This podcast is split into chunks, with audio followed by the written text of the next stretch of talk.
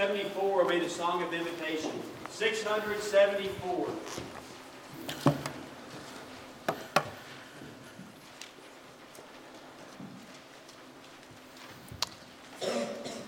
How wonderful it is to be able to sing the song we just sang and to have a Savior that's now in heaven who came to this earth and gave everything that He had for you and I. And we get to enjoy the blessings of Christ today because of what He did for us. And uh, want to say it's a wonderful time to be here with you. Uh, welcome to the first night of our gospel meeting. Uh, had to cancel the last two nights, and the elders have informed me that I have 90 extra minutes to work in uh, at my discretion throughout the remainder of the week. And uh, we won't do all of that this evening, but uh, it is great that everyone has been safe. We thank the Lord that you're all able to be here with us tonight. If you're visiting with us from the community, we especially want to thank you for taking the time and coming and visiting and, and worshiping with us this evening. The Bible tells the story of one man. Everything in the Bible preceding the days of Christ points toward a Messiah or a Savior, and everything after his life that we read of in the Gospels and his sacrifice on the cross points back to that very sacrifice and how he expects his children to live today. You think about that in the Bible, the first three chapters, we see God create man, we see God bless man, we see God provide for man, and in chapter 3 of Genesis, we see the fall of man. And from that point forward, we see what? We see the plan of God to reconcile that relationship back to the relationship that He intended to have with His creation. That's the story that we want to tell tonight. And I want you to, as we study tonight, I want you to think about one man. And I want that man to be Jesus Christ. I want you to consider his life I want you to consider his sacrifice, and I want you to consider his resurrection. You know, as Jesus walked on this earth, he was tempted in all points as we are, yet without sin, the scriptures tell us.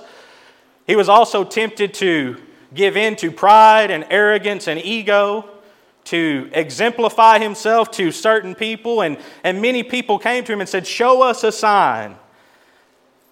And he told those people, He said, There shall no sign be given except the sign of a man named Jonah.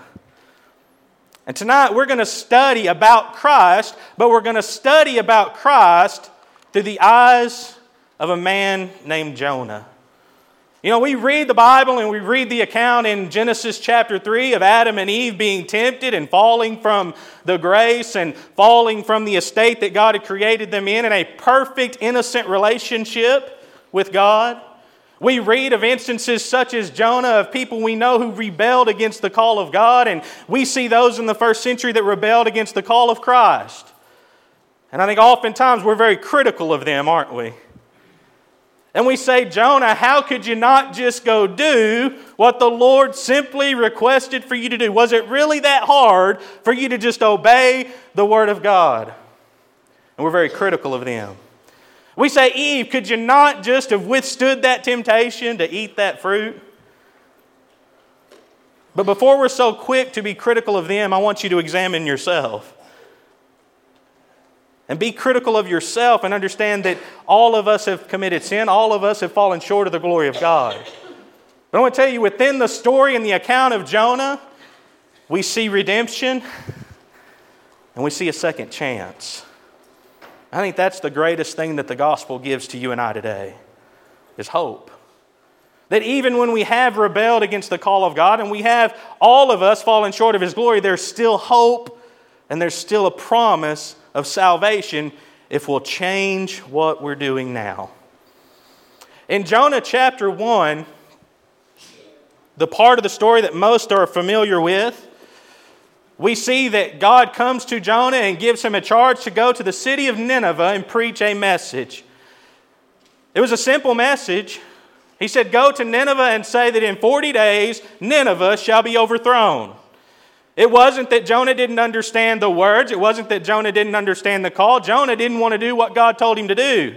And we could talk about many different reasons why Jonah may have rebelled against God and not wanted to go to Nineveh. One of which is Nineveh was an evil city. We think that Nineveh was just a place filled with people waiting for someone to come preach to them about God, which in one instance they were. but they were an evil people. They were people that hated God's people. It was the hotbed of the Assyrian Empire. It is said that they would flay the bodies of their enemies, skin them alive, and make mounds of those skins outside of the city, and place the flesh of those on stakes outside of the city so anyone coming in understood what they were in for. And we say, Jonah, why couldn't you go to Nineveh? Maybe Jonah feared for his life. We don't know exactly why it was Jonah rebelled. We just know that he did. We understand how dangerous the sin of rebellion is. And in 1 Samuel chapter 15, we see the account given of Saul being charged by God to utterly destroy the Amalekites. And he didn't do it. And the Bible says in 1 Samuel chapter 15, beginning in verse 22, and Samuel said, Hath the Lord his great delight in burnt offerings and sacrifices, as in obeying the voice of the Lord? Behold, to obey is better than sacrifice, and to hearken than the fat of rams. For rebellion is the sin of witchcraft, and stubbornness is as iniquity and idolatry. Because thou hast rejected the word of the Lord, he hath also rejected thee from being king. Rebellion caused the kingdom to fall out of the hands of Saul and to be given to one named David. And rebellion was at the heart of Jonah. We think of Jonah being charged to go to Nineveh and to preach that message to Nineveh, and what do we see? He ran away, didn't he? He went to a port city of Joppa where he boarded a ship. From where he was when he received the message to Nineveh was about a four to 600 mile journey. Where was he headed? Says that he boarded a boat headed for the city of Tarshish. Tarshish was located at the southern coast of Spain, about 2,500 miles away from where Jonah was. Jonah didn't casually stroll away from God, he was running as fast as he could, wasn't he? And we see that he totally rebelled against the call of God. As he was on that ship, the storm came upon it. All the men began to pray to their gods. And finally, Jonah identifies himself and says, All this has happened because of me. he said, Throw me over the side of the ship, and the sea will be calm to you. They did so, and what we see from that point on is ultimately the salvation of Jonah. And what we see is that God had prepared a way for Jonah to have the opportunity to do what God called him to do in the first place. You know, God had all right to destroy Jonah right then when he rebelled, didn't he? Romans chapter 6 and verse 23 says, For the wages of sin is death, but the gift of God is eternal life through Jesus Christ our Lord. The wages of sin is death. It's been that way from the beginning of time. In the Garden of Eden, when God said, Don't eat of the fruit, He said, Don't eat of it, because in the day you eat thereof, you will surely die. And any rebellion and any disobedience to the will of God, we understand is sin, correct? Anything God has called me to do, I leave undone, that's sin. Anything God has forbidden me to do that I do, it's sin because it's a violation of His will. Whether that be morality, whether that be doctrine, whether that be anything that applies to my life within the will of God. Jonah rebelled, he committed sin. God had all right to destroy him. But the great thing about God is what? He's not willing that any should perish, but that all should come to repentance. Now, I mentioned this a little earlier that I want you to think about your own life. We're very critical of Jonah and his rebellion against God. I want to just throw a few things up here on the screen for you to consider about your life and maybe ways that you and I have been rebellious against the call of God today. And when God said to do blank, did you say no? When God said, If you love me, keep my commandments, did you say no? When God said, Study to show yourself approved unto God, did you say no? When He said, Visit the fatherless and the widows, Keep yourself unspotted from the world. Preach the word. Be instant in season, out of season. Abstain from all appearance of evil. Give no place to the devil. Be ye holy, for I am holy. Be not conformed to this world, but be ye transformed by the renewing of your mind. If your brother trespass against you, forgive him. Love your neighbor. Feed the hungry. Visit those in prison. We could just sit here all night and go through all the opportunities that we have to rebel against God, couldn't we? So before we're so quick to be critical of Jonah, and I came up with this lesson because we were reading the story of Jonah one night to our kids at home, and, and Josiah said, That was so dumb. it would have been so easy just to go. And I said, Son, remember that? I grabbed his head and I said, Son, remember that? It is so easy to just obey God the first time, but how many times have you told God no? I don't think we would have to take very long to examine our life, probably over the last week, and we'd find something that we have rebelled against when it comes to the commands of God. But as we said, 2 Peter 3 and verse 9, the Bible says, The Lord is not slack concerning his promises. Some men count slackness, but is long suffering to us. We're not willing that any should perish, but that all should come to repentance. You know, this applied to Jonah, but it also applied to a group of people in the city of Nineveh. God didn't want to destroy Nineveh. That's why he needed Jonah. Now, could God have cast Jonah into the sea and let him drown and then gone and chose someone else to go and to preach to Nineveh? Bet he could. But Jonah needed to learn a lesson. And his lesson serves as a shining example to you and I today of what God desires from his people. It's obedience, and when we fall, it's repentance. You don't have to be perfect to be a child of God. In fact, you will never be perfect no matter how long you've been a child of God. And the great thing is, God knows that when He calls us. He says, Come to Him as you are. He said He didn't come to call the righteous, but sinners to what? Repentance.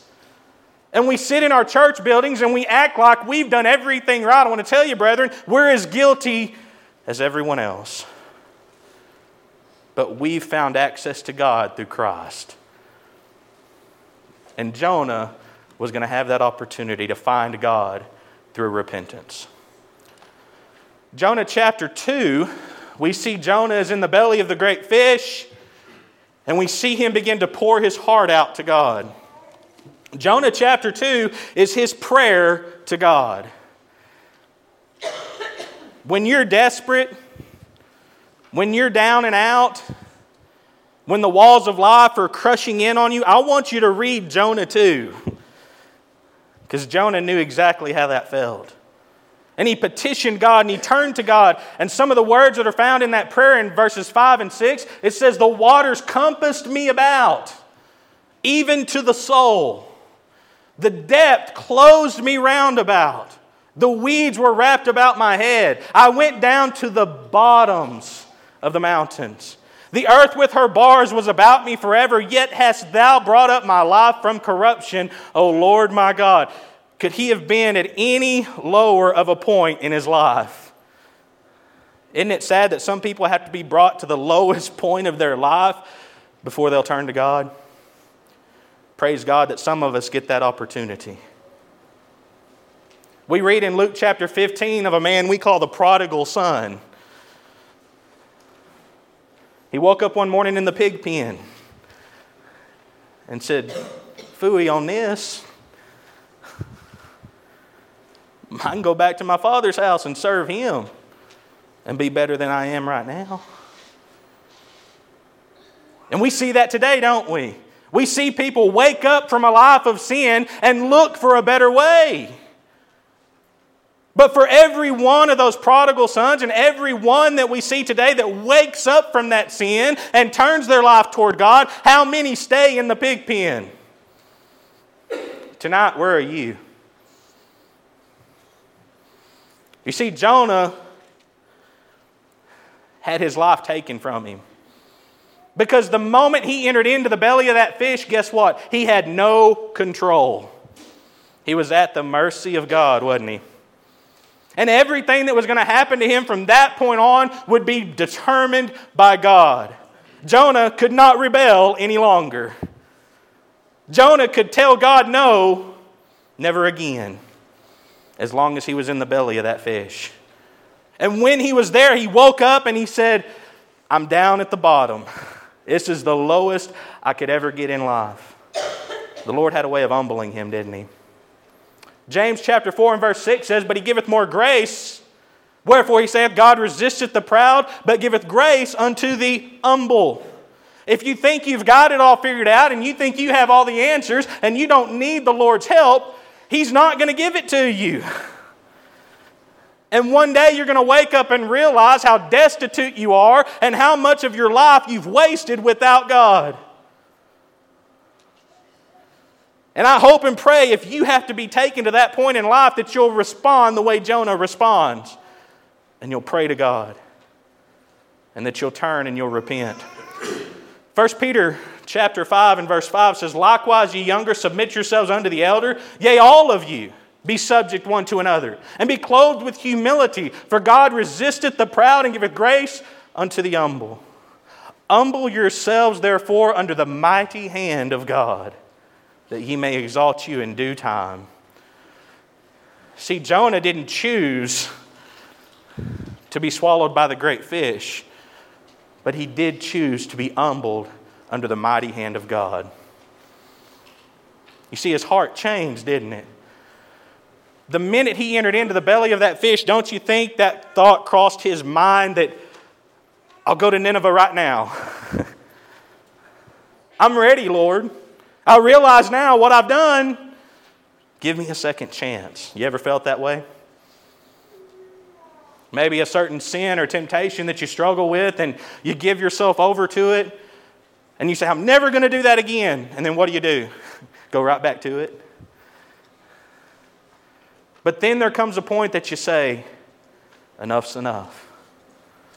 Whatever I have to do to get myself out of this state, I'm willing to do it, but I can't do it by myself. See, now Jonah realized that it was time for him to do his part. God saved him.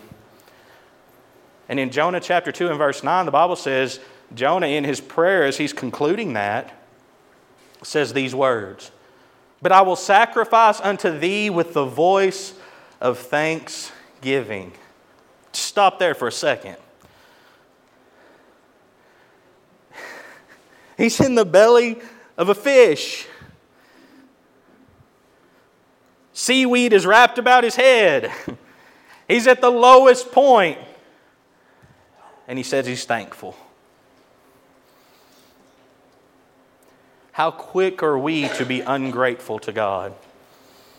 The minute adversity shows up at our door, we say, Why, God?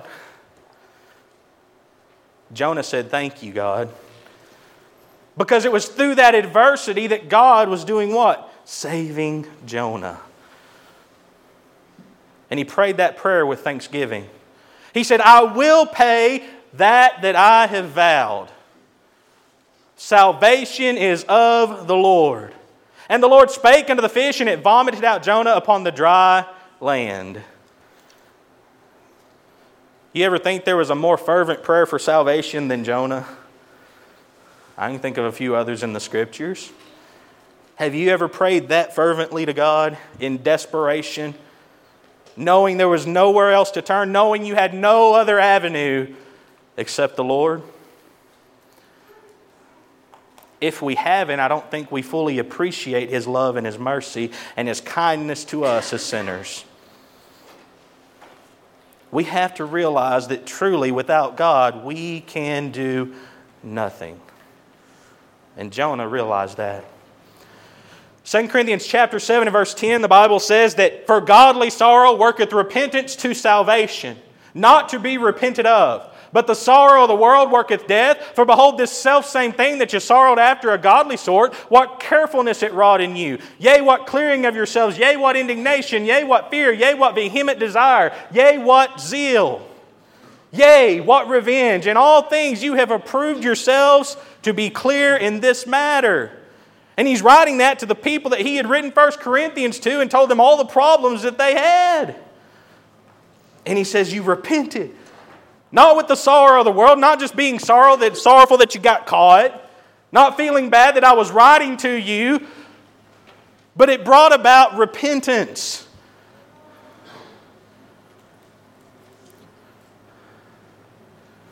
How sorry are you for the sins in your life?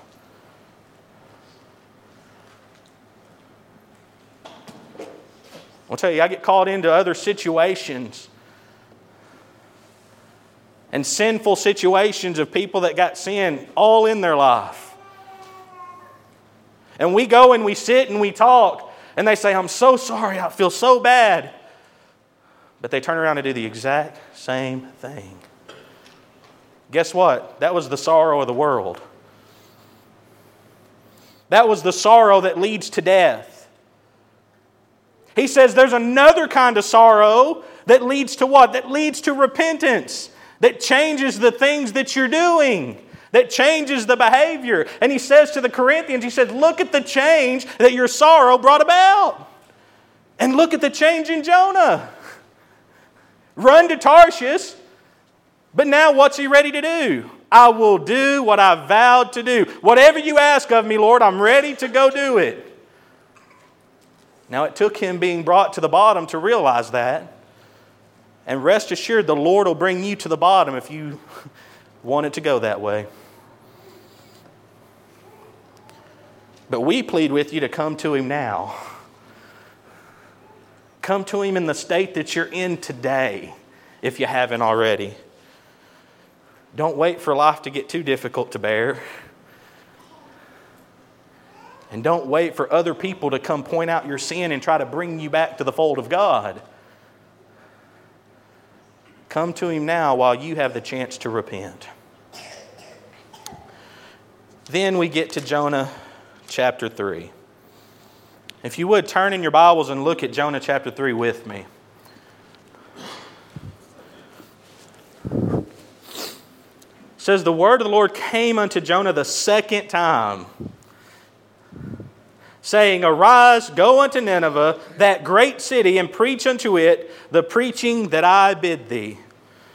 So Jonah arose and went unto Nineveh according to the word of the Lord. Now, Nineveh was an exceeding great city of three days' journey. So, wherever that fish spit Jonah up, it was three days away. Some scholars believe that was about 60 miles. He could do about 20 miles a day, and he'd be there in three days. And Jonah began to enter into the city, verse 4, a day's journey. You see, that's the thing about repentance is we're not lackadaisical when we repent. We're ready to go. Jonah was ready to go. A journey that should have taken him three days, he made in one. That's a turnaround. What kind of turnaround have you had in your life? You see, I can pinpoint a pivotal moment in my life. I think a lot of us can. I think probably most in this audience can. That you think back to your life and what you were doing, and finally it's something just smacks you in the face and says, I can't keep doing this. And then you're faced with the decision Am I really ready to be all in for God? Like I said, I can point you to the minute that that happened with me. And from that moment, I had to make hardcore changes to my being. And guess what? I still have to work on those hardcore changes every single day. But you know, Jonah made that turn. And you can see it in his attitude. You can see it in his fervor and his zeal to go preach this message to these lost people. What did he say? Verse 4 Yet 40 days and Nineveh shall be overthrown. Isn't it amazing? Just a few words. That's all God was asking him to go do. And he finally did it. And then, verse 5, we see the reaction of the people. It says, So the people of Nineveh believed God and proclaimed a fast and put on sackcloth from the greatest of them even to the least of them. For word came unto the king of Nineveh, and he arose from his throne, and he laid his robe from him, and covered him with sackcloth and sat in ashes, and he caused it to be proclaimed and published throughout Nineveh by the decree of the king and his nobles, saying, Let neither man nor beast, herd nor flock taste anything. Let them not feed nor drink water, but let man and beast be covered with sackcloth and cry mightily unto God. Yea, let them turn every one from his evil way and from the violence that is in their hands. Who can tell if God will turn and repent and turn away from his fierce anger that we perish not? These people realized and said, if we're going to be saved, it's going to be by the mighty hand of God. You see, their repentance is reflective of the repentance of Jonah. But they didn't have to be put in the belly of a fish to realize that. Jonah came and preached a simple message 40 days and Nineveh shall be overthrown, and look at what people did. Let's change what we're doing. Brethren, we have a message to preach this world that destruction's coming. Judgment is coming, and oftentimes, what do people do? Well, it's not coming tomorrow. And sometimes, arrogantly, I say, Man, I hope it does. That's not true.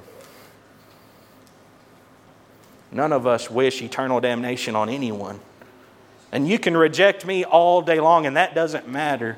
But at some point in your life, you better heed the call of God and repent. God's given you a chance today. God's given you this moment in time to change your life, just as He gave Jonah, just as He gave the people of Nineveh. God is gracious, isn't He? God is merciful. God gave them opportunity. And how many times do we see people today turn away opportunity after opportunity after opportunity. And one day the opportunities are going to stop. And God's going to require your soul. Matthew chapter 16 and verse 24, Jesus gives a great charge to you and I. It says, If any man will come after me, let him deny himself and take up his cross and follow me. We could apply that to all sorts of things, couldn't we? But the bottom line is you have to die to yourself before you can live to God. Galatians 2 and 20 says, I'm crucified with Christ, nevertheless I live, yet not I, but Christ lives in me. And the life that I now live in the flesh, in this physical world, I live by the faith of the Son of God who loved me and gave himself for me. It's not about you anymore. It's not about me. It's about Him. Every fiber of your being has to be about Jesus Christ because He's living in you. And if He's living in you, you're going to follow Him, aren't you? If His Spirit dwells in you, you're going to do the things that He asks you to do. And when you slip up, you're going to have a heart of repentance as Jonah did at this moment. And look at Jonah 3 and verse 10.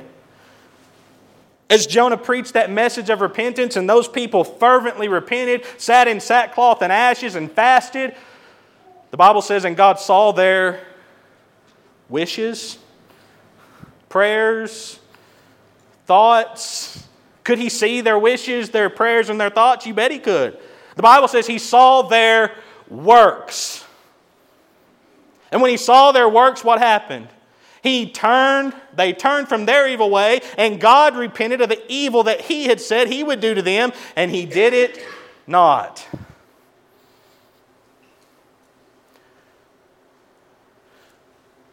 You see, when you come to Christ, it's not just a mental decision you make, action must follow. Jesus didn't come and just teach and not live according to his own teachings, did he? So that meaning or that verse that we just read back in Matthew chapter 16 carries a little more weight now, doesn't it? When we think about following what Jesus did, following what Jesus taught, following his example in all things, what a great responsibility. Can we live up to it? God wouldn't ask us to do anything we couldn't do. And you know what responsibility is? It's the response that you give to the ability that God has granted to you. I want to ask you tonight how are you responding to the ability that God has given to you? I want to tell you, we have intelligent men and women in the church who do wonderful work in the secular world. Why aren't we doing that in the church? You, you may be here. And if you are, God bless you. But I think about some of the minds that I know of throughout the brotherhood of men who go to work every day and dedicate themselves to a career and use the mental capacity that God has given them to do marvelous things. And I want to ask you, what are you doing for the Lord with that gift? Use it for His glory. Repent and do the works that God has called you to do.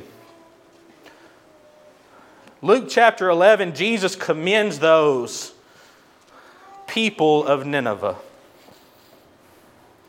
to the scribes and the Pharisees that were debating with him that day. And he says, The men of Nineveh shall rise up in the judgment with this generation and shall condemn it. For they repented at the preaching of Jonah. And behold, a greater than Jonah is here. Isn't it interesting that Jesus said that there would not be a sign given to them except for the sign of Jonah? And then he turns around and in another instance, he uses the example of Jonah and the preaching and the people of Nineveh and their repentance to talk to the same group of people.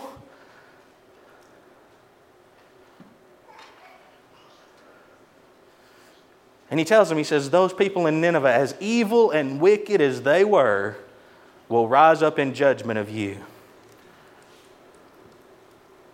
Why? Because they repented. Other verses we read of are Jesus talking to the scribes and Pharisees and telling them that the harlots go into the kingdom before you. And you put yourself in the shoes of those people in the first century and you'd say, What in the world are you talking about? I'm religious. I go to church three times a week. I check everything off the checklist. I do everything just right. But if that's all your religion is, those in Nineveh are better off than you. Because it's not about having a checklist of ritualistic practices that we go through, it's about the change of heart to begin following the man, Jesus Christ. Nineveh had that kind of repentance, and God rewarded that. Psalm 86 and verse 5 says, For thou, Lord, art good and ready to forgive, and plenteous in mercy unto all them that call upon thee. God's not an evil God waiting and looking for opportunity to strike you down. God's the loving Father who says, Turn and come back to me who says, Yeah, you've made a mistake, but there's always a place at my table for you. Now, that means we have to come back to Him on His terms. You can't just walk back in and keep doing the same things that you were doing and then feel okay because you're in the house because you're not in the house if you don't truly repent. But I want to tell you, God's waiting to forgive you. God's waiting for you to walk down that aisle and seek repentance from Him. And show Him your repentance by your life. Turn over to Psalm 107, the 107th Psalm.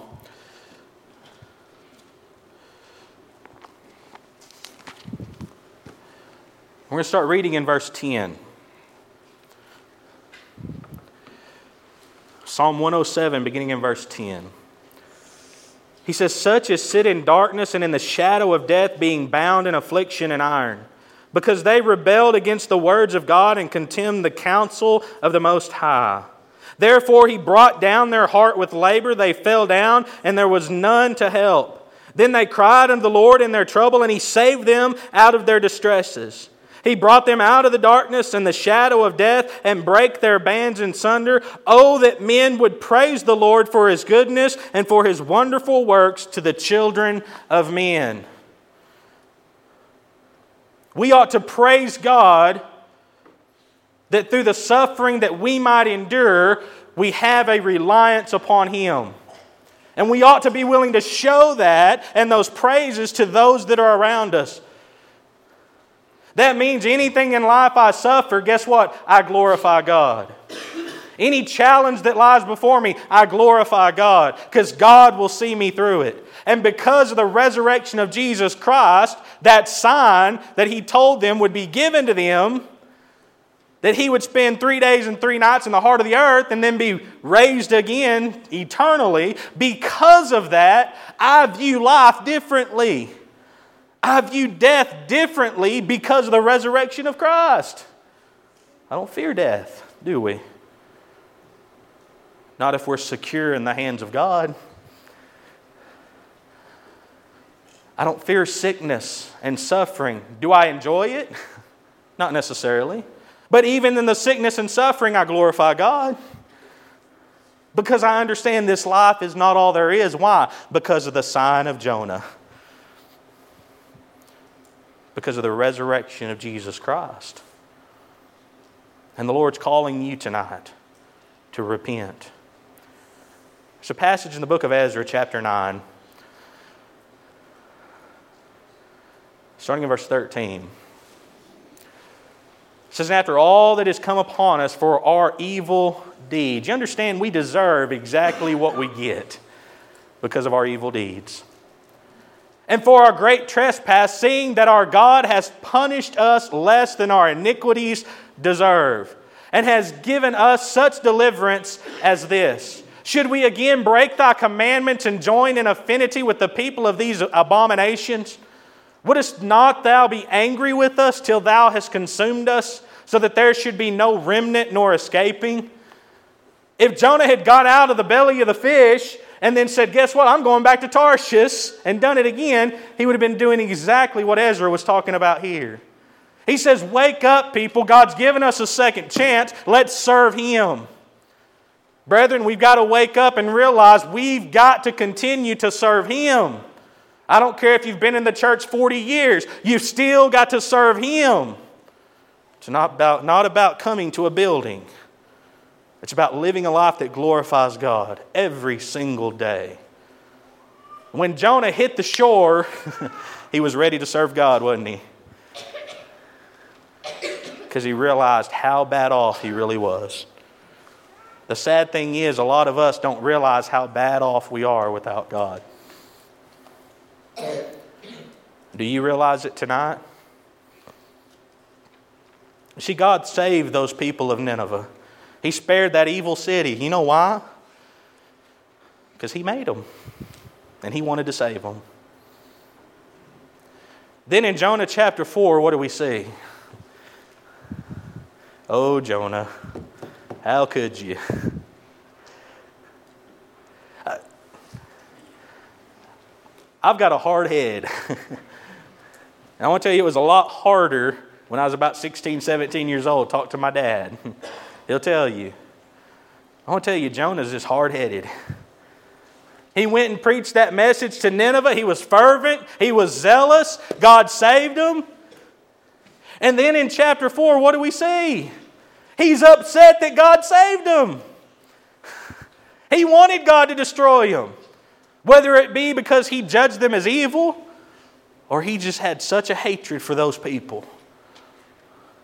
And then he turned to God and he said, I knew you were going to save them. You could have done that without me having to go tell them. I knew you were merciful. I knew you'd save them. That's why I didn't want to go, because you can do it on your own. But you know, God chose Jonah. And He chose him for a work, didn't He? Brethren, He's chosen us for a noble work to preach the message of Jesus Christ to this world. You know, 120,000 people were spared the destruction of God in Nineveh, and many cattle. You know why? Because they repented and God loved them. Could God have gone ahead and destroyed them? Yeah. Just like He can destroy us. But what does He give us? He gives us grace and He gives us mercy. And He gives us opportunity.